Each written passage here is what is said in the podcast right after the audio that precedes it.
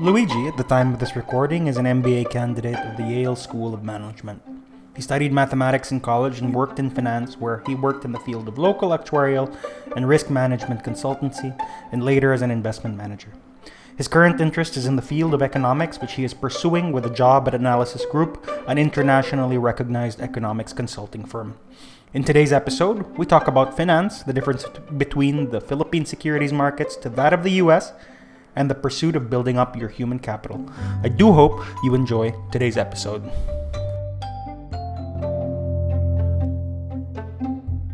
Hey Luigi, welcome to my podcast. Hey Abby, thanks for having me. okay, uh, Luigi, for the benefit of the listeners, you mind introducing yourself a little? Yeah, sure. So my name is Luigi Cortez. Um, I am currently a student at the Yale School of Management, taking up my MBA.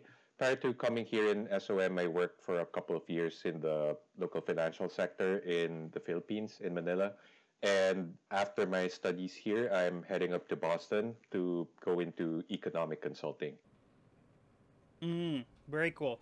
So, uh, Luigi, if I can just ask, like, what was it that drew you into a career in finance? Yeah, actually, that's a good question because when I started out, it was just I was a numbers guy, and when people talk about finance, it's like this arcane field that that's hard for people to understand.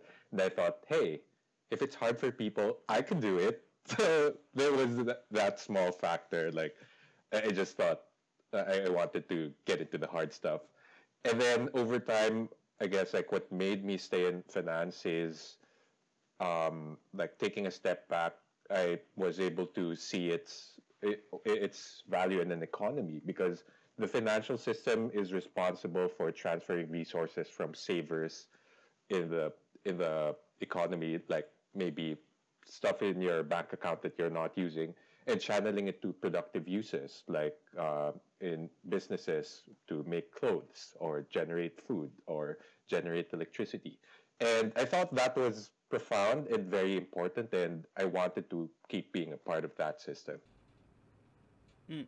So, uh, definitely, like, there's that uh, participation in something greater, which I think is important to, uh, well, in choosing any kind of uh, endeavor for yourself, right? Yeah. Uh, and uh, like, few things are probably more impactful upon society as the financial system. Uh, but what particular skill sets or affinities that you possess that drew you into the field? Like you mentioned it already briefly, like you're kind of a numbers guy. Yeah. Uh, but if you could elaborate a little bit. Yeah. Um, so one, like at least in my uh, subfield of finance, we did work a lot with numbers. I worked in financial markets, so you have these um, asset prices like stocks, bond, interest rates all of that stuff moving around. So we needed to monitor those very constantly. On top of that, we also had to analyze financial statements of companies. So we needed to be comfortable with that. We needed to look at economic data as well. So one, you need to be comfortable working with numbers. Uh, and second, like having being confident in your skills to be able to process and parse and make sense of them. So yeah, that's one. And I guess another one would be um, intellectual curiosity because uh, in financial markets there's just so much going on and uh, and consequently there's just so much to learn. Like when making a buy or sell decision for one company it's not just the company per se. You need to take a, a look at the broader context like what's the industry like? What's the broader economy like? How how are other economies in the region doing? What's the global scene like? So there are really just a lot of moving parts. So it requires this one, like the technical capability, but also that, I guess, um, mental mindset of, yeah, I'm I I'm humbled enough, but I do want to learn about this stuff, and I want to get into it. Mm, okay, so um, if you if you were to like maybe encounter someone who is like at the stage where they're maybe just getting out of high school or maybe their mm-hmm. first or second year college and they wanted to make finance uh, their path forward in life like what is a little bit of advice that you would give them that might not be you know immediately apparent sure so one is keep working on your skills just because you've gotten into the industry doesn't mean you've in quotes made it it's a constant uh, uphill climb and you got to keep sharpening the saw. Um, and in addition to that, something I would advise is really to choose your environment and the people you work with well. Because, you know, when you talk about finance, people usually gravitate, oh, what's the comp like? But, you know, I think if you get into finance, it's a long term game because it really takes a lot of time and years to really accrue that expertise in the field. And at the start, you really need to be around people you can work with who are willing to to show you the ropes and you know who are very competent in their field. And you want to be around them as much as possible because that will um, alter the trajectory of your career to a very large extent. Mm. So uh, you mentioned it very, uh, I think, in passing, but like just so you can elaborate, like say for example, you work on your skills. So what are examples of some of those skills? Yeah, one exact example would be the analysis of financial statements. So you need to be comfortable going through annual reports, 10Ks, and then a corollary to that is Excel work. So because uh, the financial statements are only going to give you what's already happened in the past. So like you need, you also need to make projections of what you can expect in the future. So that one will be Excel based work.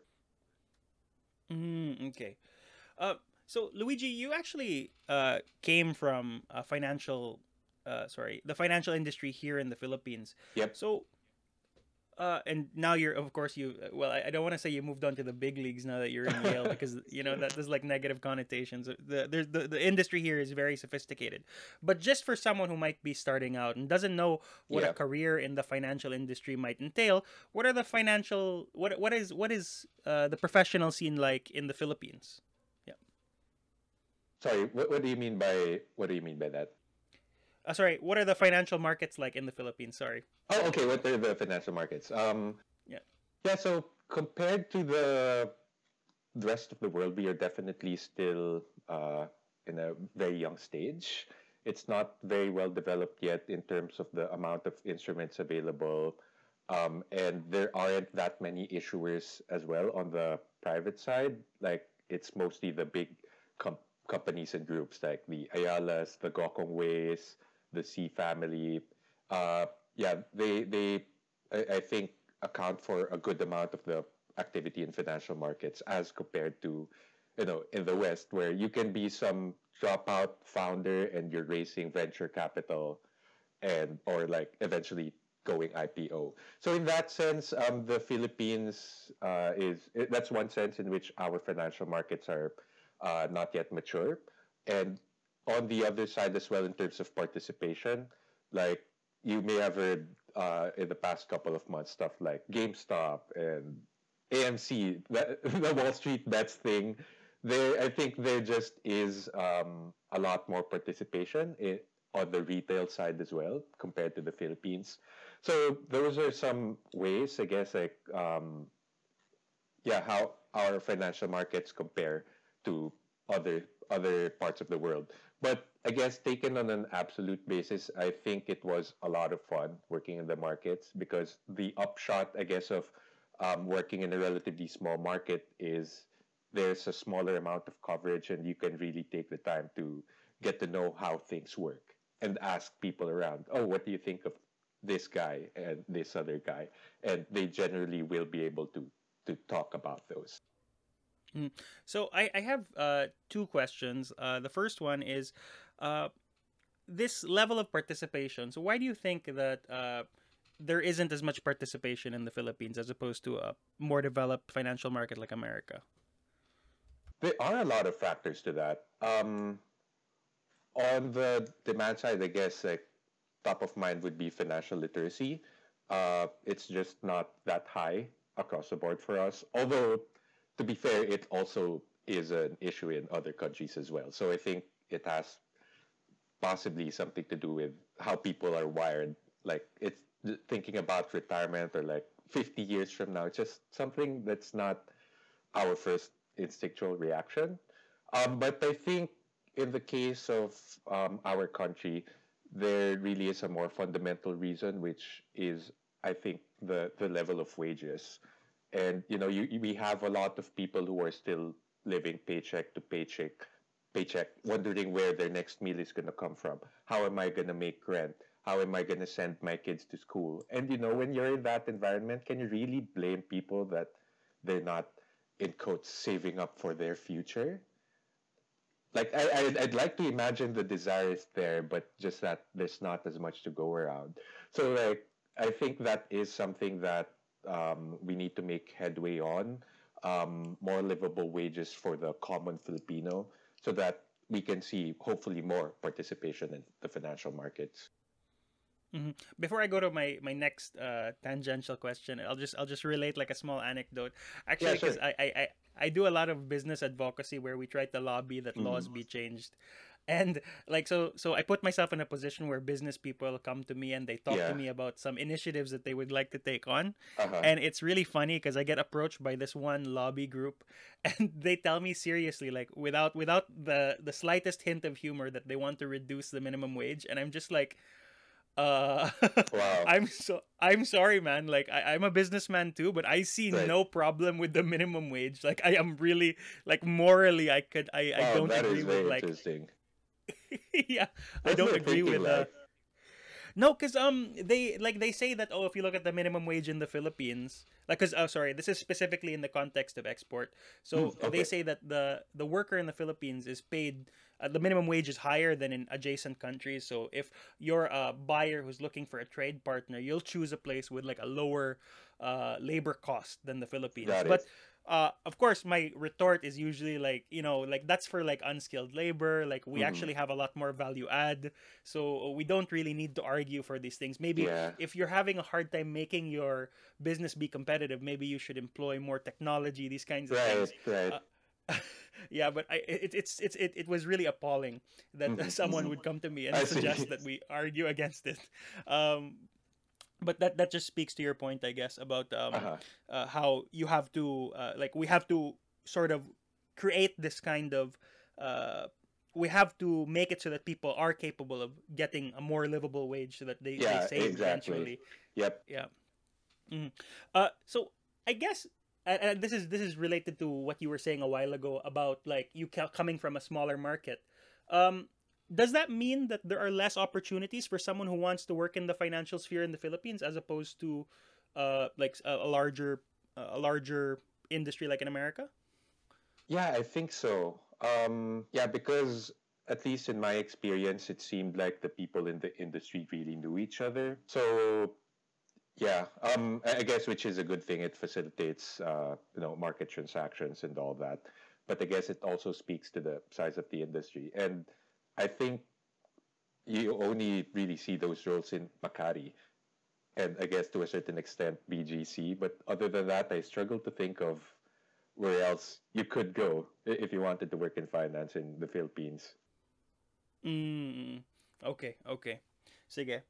Um, can you, like, because we kind of brushed over it very quickly, can you elaborate on what it was you did while you were working here? Sure. So I wore a couple of hats throughout my time in the industry um, one of my roles was an in, as an investment analyst, and essentially, I I helped out in terms of making decisions on how we invest the, our clients' money.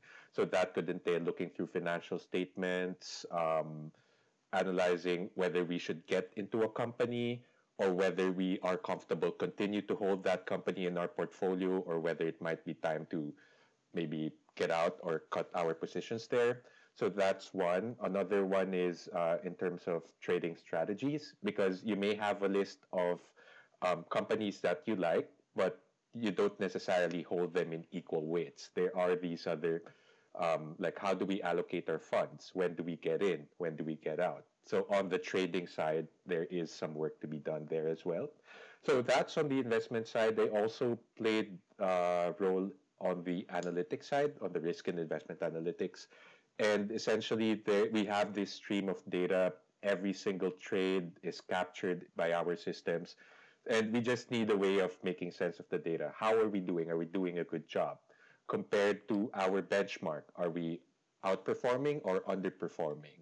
And which specific decisions contributed to that and which detracted? How can we do things better moving forward how risky are our positions? Are we concentrated in specific sectors? Should we be diversifying more broadly? So those kinds of questions. So that's a lot more nerdier than the investments work. Mm.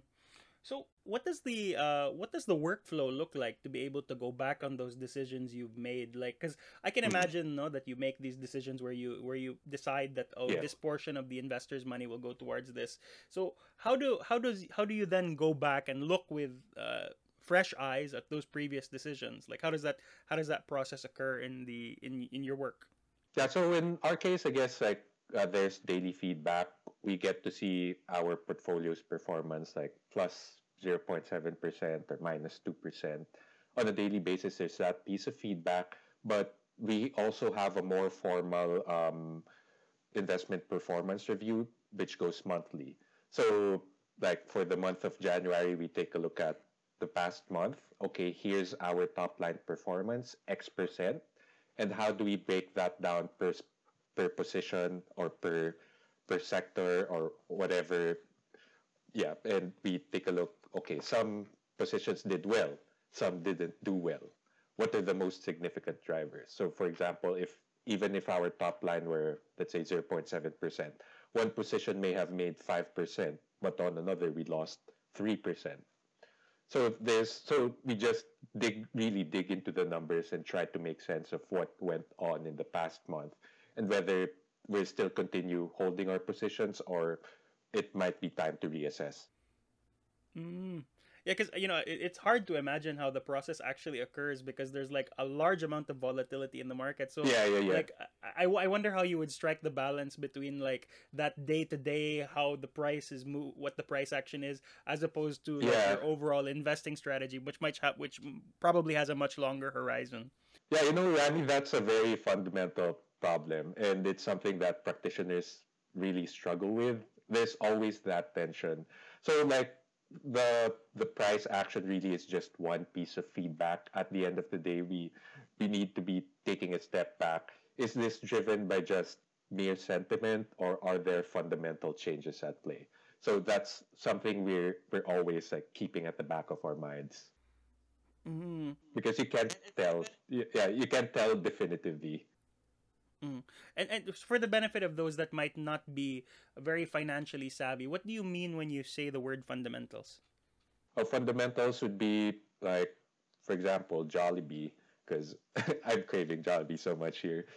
Like, are people gonna be buying more Jollibee? Like, um, are are they going to experience more revenue growth? Are they expanding?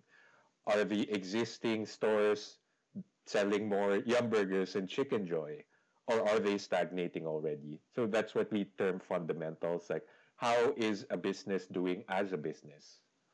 As opposed to a stock price, which can, you know, it can move up even if business performance hasn't changed. It can also move down without the business fundamentally changing. Mm. I'm always I'm always reminded of that phrase in the intelligent investor, like buy a stock as if you won't look at the price for like ten years or something. Right, Like, That's right. the advice. right? Yeah, yeah, yeah.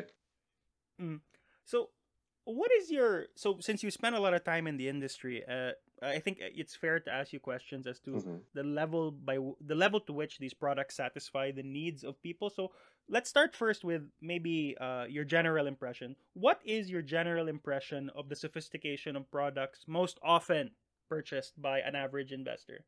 So, uh, some Yeah. examples are your VULs, your UITFs, and much less common your ITFs. hmm I think they're pretty vanilla and they do they do the job. Yeah, like as savings ve- vehicles and pooled investment vehicles, they do the job. My only, I guess, like um, advice for people with regard to these products is since they are pretty vanilla, they tend to be pretty much the same. So, like, I would really shop around and take a look at the fees because there is a wide dispersion of fees. Some can charge as high as 2% or possibly more per year, whereas some are just charging 1%. That's like half. And I'm hoping there are some that are even cheaper than 1%. But because if you're getting the same product, might as well go for the cheap one, right? So, like, basically shop around and compare prices. So, yeah. So why, why do you so like just just to just to really hone in on that question? Why do you think trust fees tend to hover in that range in the Philippines because you know sometimes I can't when you expose yourself to financial mm-hmm. information yeah it's easiest to get information from America and then you get these right. examples of like tr- uh, funds that whose trust fees are like fractions of a of like half of a percent or something right mm-hmm. so like is there a particular reason why uh, like the, the trust fees are comparatively higher in the Philippines or mm. um well I guess from a supply perspective on the provider side, maybe because the market isn't as large yet, so they need to price a bit higher to cover their costs of operation. But on the demand side, I guess like there maybe like people aren't that uh, aware of the differences in prices, and they aren't you know that price sensitive as a result. Because if you think about it, when do people really invest? I think um, well, this is anecdotal, just and I don't know how widespread it is, but you know, you some folks I know really just started investing because they have a friend who's a financial advisor and said, "Hey, you should start investing." Oh, okay. Um, how much should I put in? And you know, like there's no assessment of the fine print and the fees anymore. So in that sense, people aren't very price sensitive, as opposed to here, like um, it, they've these vehicles have been around for much longer so that the marketplace is just a lot more competitive and you know there are there are players in the industry who are really broadcasting oh these are the fees that you can expect from us which are so much lower than all our competitors blah blah blah mm, so but, interesting um, question mm, uh, so I asked you a question about like your impression of the sophistication. Uh, this this relates now to how well they meet the needs of the people. Do you feel that the demands or the needs of the public in the Philippines are adequately met by these very vanilla products? Um, hmm. I would, I guess, like decompose that question further. If you look at demand in the sense that how much are people buying, like a, a very shallow definition of demand, I guess I, I guess yes. Technically, they do. They are able to get the job well. But I would go a step further and think about what is dri- what is a more fundamental driver of that demand, which is the need for financial security. Um, I'm not so sure because going back to the what I pointed out earlier, there still are a lot of people who are, you know, living paycheck to paycheck, and there still is that mentality of oh, when I grow old, my children are going to take care of me. So, from that underlying perspective of will there be financial security in retirement, um, I, am not so sure how well the job is being done. But then again, there's also a chicken and egg effect. Like, is it because there are low wages that people can't invest, or vice versa? Mm. Yeah, so that's a it's it's a tough question. In other words, I, am not so sure. Mm and of course you know like there's that very real structural problem where we have like systemic poverty in the philippines and we do have like some structural responses to it and of course uh, it's very important to understand any discussion that has with like the, the the level of inclusion in the financial markets in the context of that very uh, specific context that's unique to the Philippines or maybe unique to many developing countries. Um, and I, another thing that I always like to point out is that yeah. people have a very backwards view of investing. At least so maybe it's different in manila but i grew up in cebu. So uh, you know the notion of investing in the province is very different from investing in manila where you know people are maybe more fa- savvy when it comes to these financial mm-hmm. products. In in here in the in cebu for example we, people view investment as like a speculative purchase of a plot of land. And then there's i, I know very many uh, rich people quote unquote and who you know that's that's what their in, that's what their idea of an investment is right yeah so definitely there's uh like a level of uh, maybe they should like a little bit of financial literacy also to the to the level of investment that that does occur in the Philippines. Yeah. Now, um, looking at uh, your personal uh, experience, you you used to work for Miravite Consulting Group. Miravite. And yeah, and you you, you yeah, Miravite, Miravite, sorry. Yeah, sorry. Miravite. No worries. Yeah. Um and you worked on retirement plans. Actually, I really find that interesting to talk about because uh, retirement plans in the Philippines are not are nowhere near as ubiquitous as they might be in the United States. Because in the right. United States, there's this legal vehicle called the 401k, and you have to correct me if I'm wrong. I Mm-hmm. believe the legal implication of the 401k is that the gains on an account there are not taxed until the time that they are pulled out. That's right? So dividends that might be incurred, right? In the Philippines, we actually have a few legal structures that seek to uh well that kind of approximate this. Yeah. Right? We have um we have uh the pera accounts, right? Mm-hmm. So these are tax exempt in in terms of the gains that they might incur up uh, for the first 100,000 pesos that's put in every year, I believe. Yeah. And then there's also provisions in the tax code that uh, that make it so that uh, they the contributions to these accounts can be exempt from income tax. Although I, I to the best of my recollection, I do not believe the Bureau of Internal Revenue has issued a clarificatory regulation to allow people to avail of that provision in the tax code. Uh, so obviously, the two contexts are very different, right? Uh, how is it that we might begin to make our way towards uh, a, a situation like in the US where retirement plans are so ubiquitous and comparatively more people are financially secure in their old age? Right. Wow, that is a very interesting question. That that really has me thinking. Um, I think um, it would have to be. Well, I think we need to deal with several structural issues here. The first one would be the wage thing that we pointed out earlier. It's really hard to expect people to to save. It's hard to expect people to save when they're ba- barely getting by with paying their living expenses. So that's one issue. Um, a second one is, I guess the, the there might be um, on the labor market side as well, in addition to the wage, because the thing is, in other countries, companies offer like retirement benefits as part of the compensation packages. Like when you contribute to your 401k, we will match up to X percent of your salary. So that sort of um, is a result of the competitive labor market, as compared to the Philippines, where you know on the wage side it's kind of depressed. From the perspective of a company, the thinking would be, why would I even think about incurring this additional expense?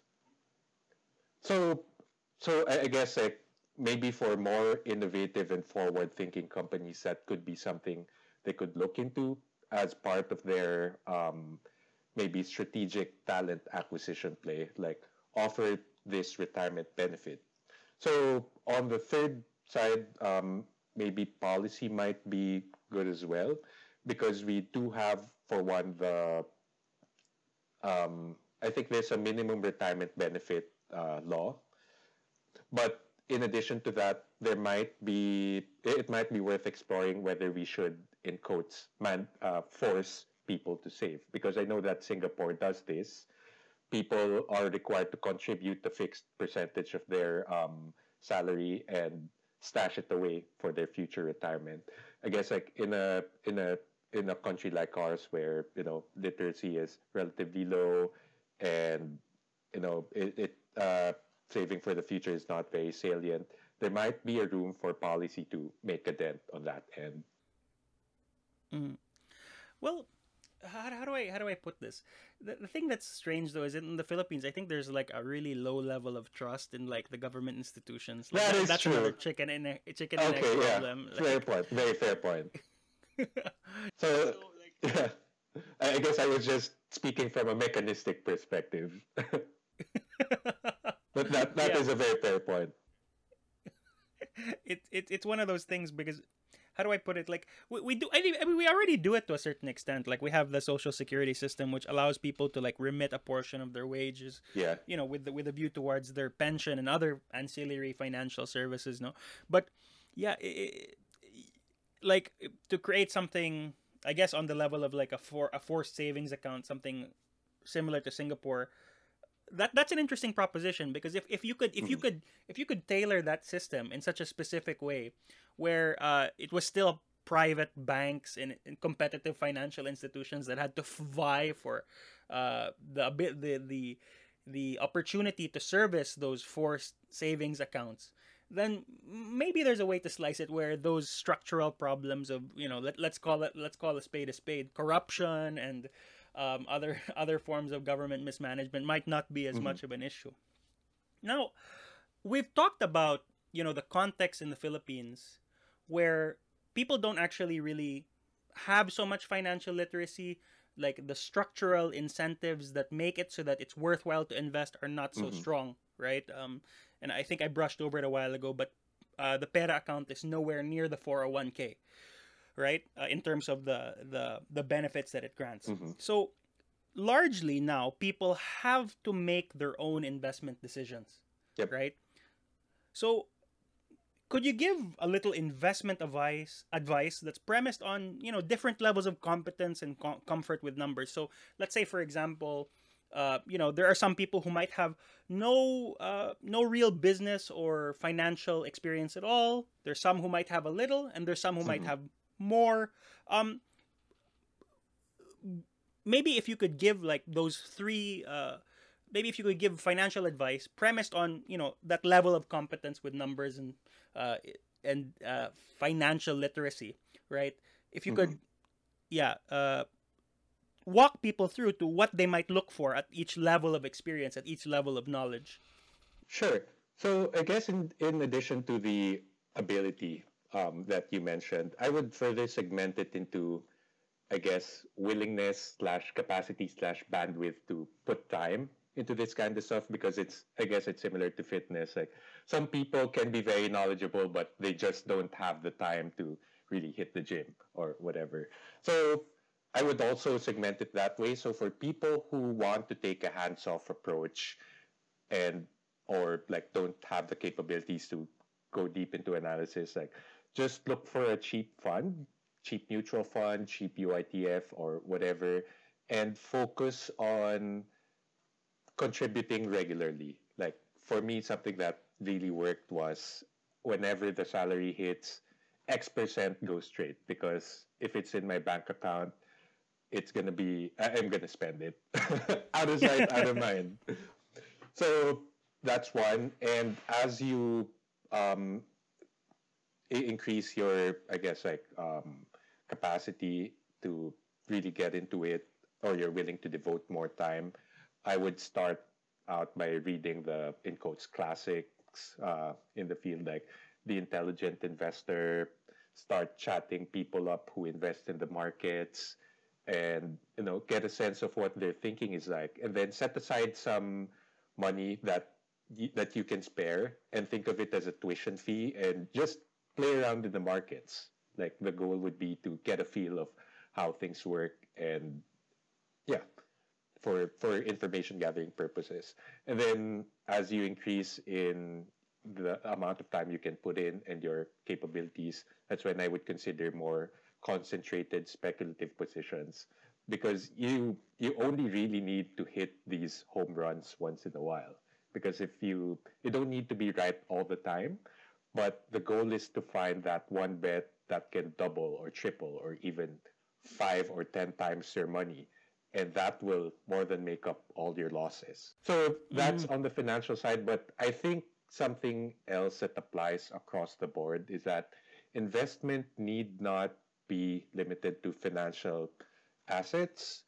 It could be investing in a small business or investing in your hobby or investing in your in your Instagram page or something or for professionals like investing in your human capital which at least for me was the gameplay. Like i, I don't see myself uh, starting a business at least anytime soon just because the headaches of it uh, make me shy away from it. But you know something i really did was to invest in my human capital. Each year making sure am i getting better at my field? Am i developing new skills that will make me more marketable in the job market?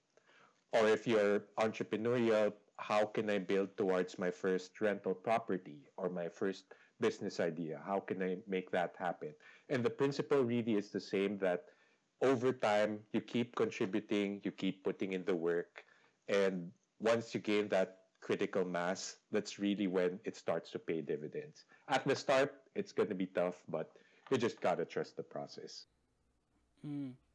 It, uh, one, one, one small thing I will add though uh, is yeah. that um, I there is actually a bills payment function in like most mobile banking applications in the Philippines and uh, you can more often than not set it to automatically deposit with uh, your broker's account and you can also simultaneously set it up so your broker's account automatically buys certain stocks for you.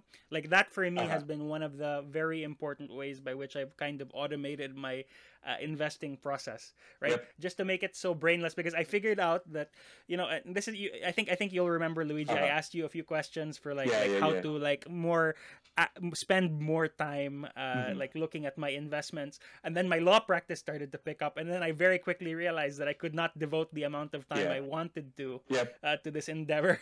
so uh, just just figuring out that way for me to make it brainless mm-hmm. has been mm-hmm. like a large part of the battle towards um making it consistent where I'm saving, or I'm putting money away, and where I know I'm investing the money.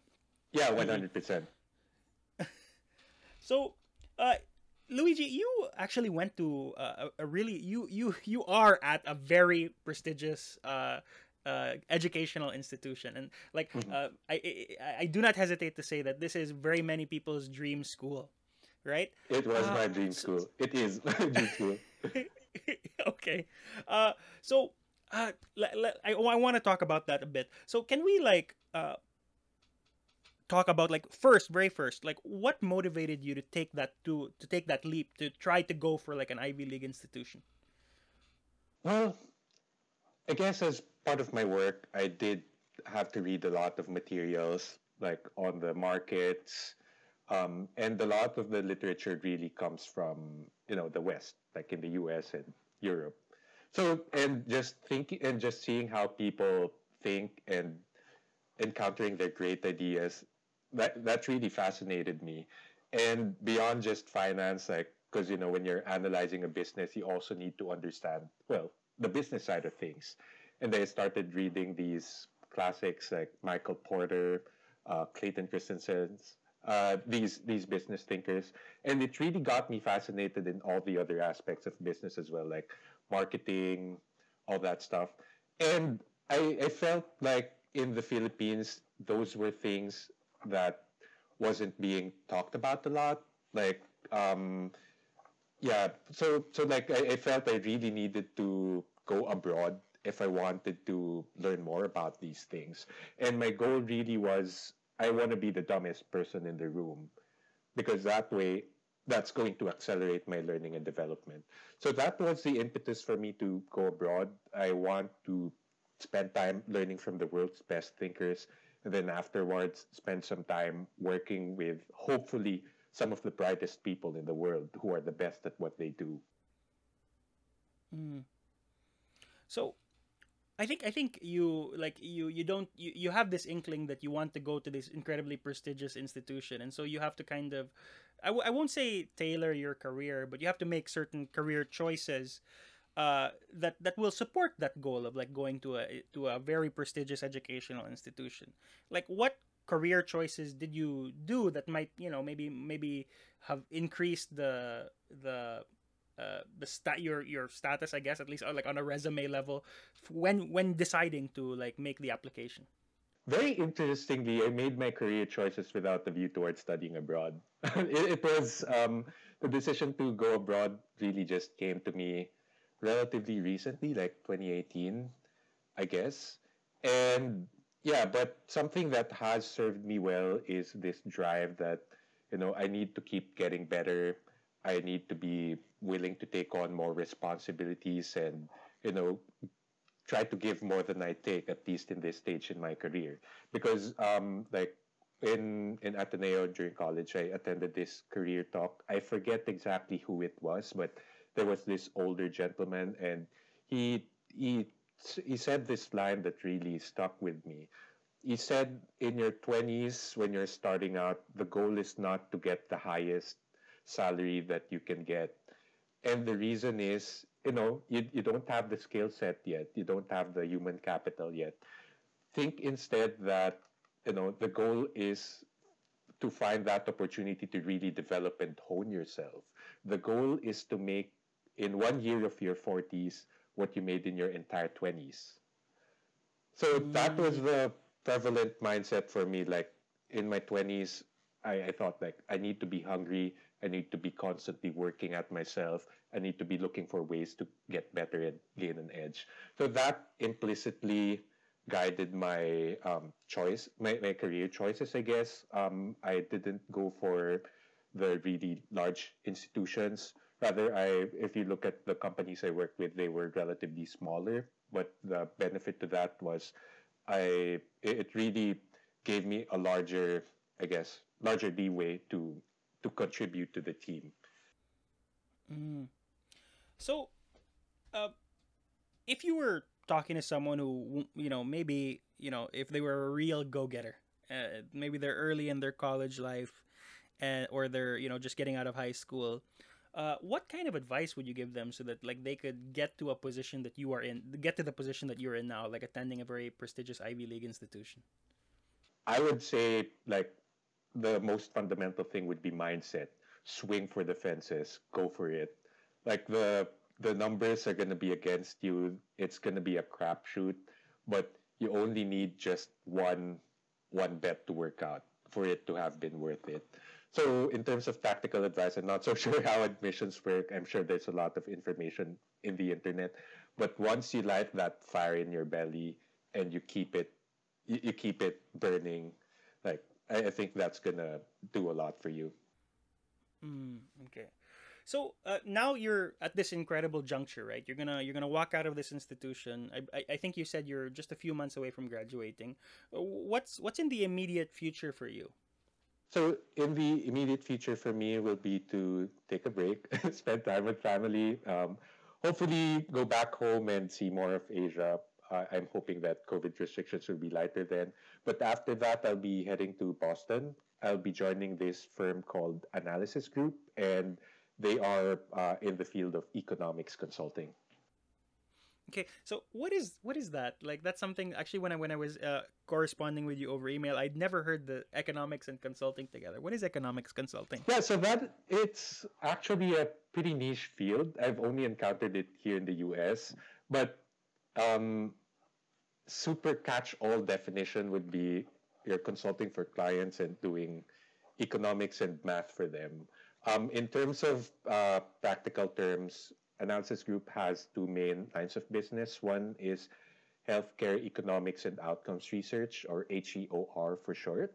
So we work with uh, institutions in the healthcare field, and we take a look at the data and conclude like, is this uh, treatment uh, cost cost effective?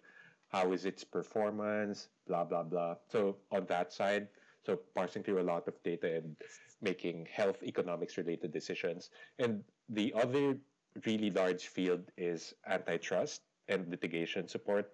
So and that has to do with the legal system i think here in the us there are antitrust laws and you can sue your your competitors for for anti-competitive conduct and there's also part of the competition policy is when there are mergers that have the tendency to to lessen competition in the marketplace, it can go through review by the Department of Justice, and if things aren't resolved, you can go to court. So yeah, we do. Um, so part of that process is, of course, you need to quantify like, oh, it's going to be bad for the economy, or you you cost us damages worth X million, and the estimation of and the quantification of those costs and benefits require a lot of economics work. Mm. Actually, one of the other podcast, one of the other uh, episodes on my podcast is I actually interviewed a lawyer from the who, who did some time at the uh, Philippine Competition Commission.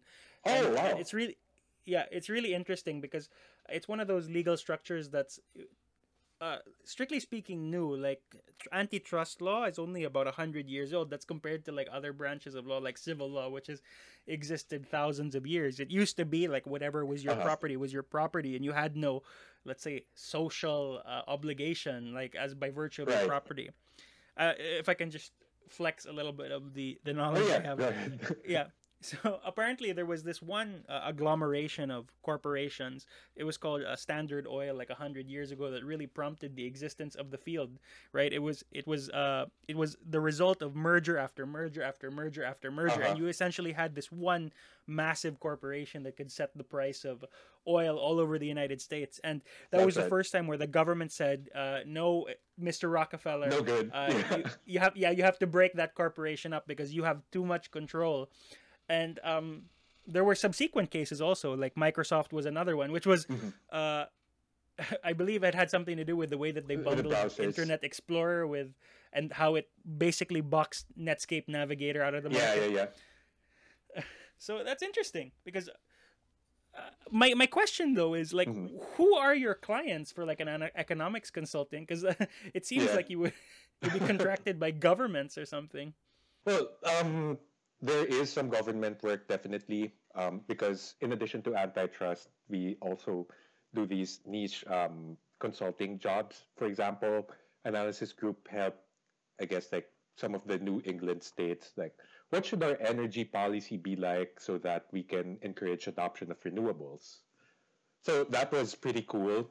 Um, in addition to that, I guess uh, clients would be the defendants or plaintiffs in a suit. For example, in a Microsoft case, like they're being sued by the government, um, like uh, Microsoft could retain AG. That's one possibility. We could also work for the government who's prosecuting I guess like uh, uh, an alleged monopolization, or it could we could be on the on one of the parties in a private suit. For example, over the summer when I interned, uh, we were working for this generic drug manufacturer who was suing a branded guy for alleged anti-competitive uh, conduct that that foreclosed their entry into the market. And they were alleging, oh, because you did this, consumers had to overpay by this much. We lost revenues of whatever, so you owe us this amount in damages. It's it's actually one of those things. It's really weird to to see it because you know when I went into law school, like I I, I really thought that uh, these legal matters were purely the domain of lawyers, and as society becomes more complex, you see that increasingly less and less what you thought to be your exclusive competence. You have to share with this incredible ecosystem of uh, incredibly qualified consultants, and you really realize that you only know such a small segment of the pie. But of course, I think uh, you know it's, it's a welcome development because that means that legal structures are more adequately adequately able of like confronting these issues.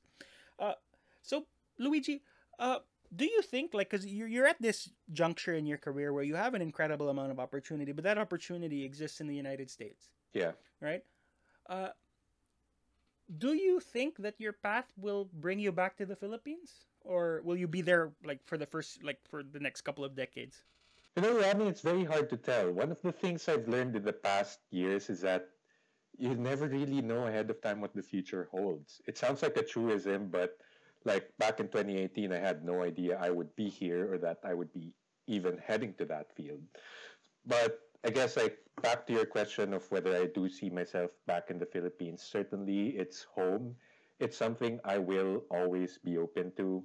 And the thinking right now is like I'm still holding the same mindset as I have all these years. Like whatever opportunity I have, I will I will try to maximize it and use it to get myself as best as I can. And then let's see what the future holds. My question actually would be will there be a place for someone like me in the Philippines? like if if if if if if the government and the economy can get to a level where they need your expertise yeah I guess. or, you know, need to, this is school isn't exactly cheap. So, need to recoup the cost of investment. okay um so maybe let's let's crystallize it this is usually the question that i use to cap the podcast with and my goal is that i i asked i asked if the uh if this if the answer to the question came true where do you see yourself in five years considering the path you're on In five years, um, my best guess right now would hopefully, hopefully I'll still be with analysis group, um, on my way to making, uh, I guess like VP or something, and contributing to the work that we're doing. And yeah, hopefully, hopefully I'll be there. But again, very open to to other developments. Like if something comes up back home that would call for me to be there, this large opportunity to really make a difference, I would be very open to it.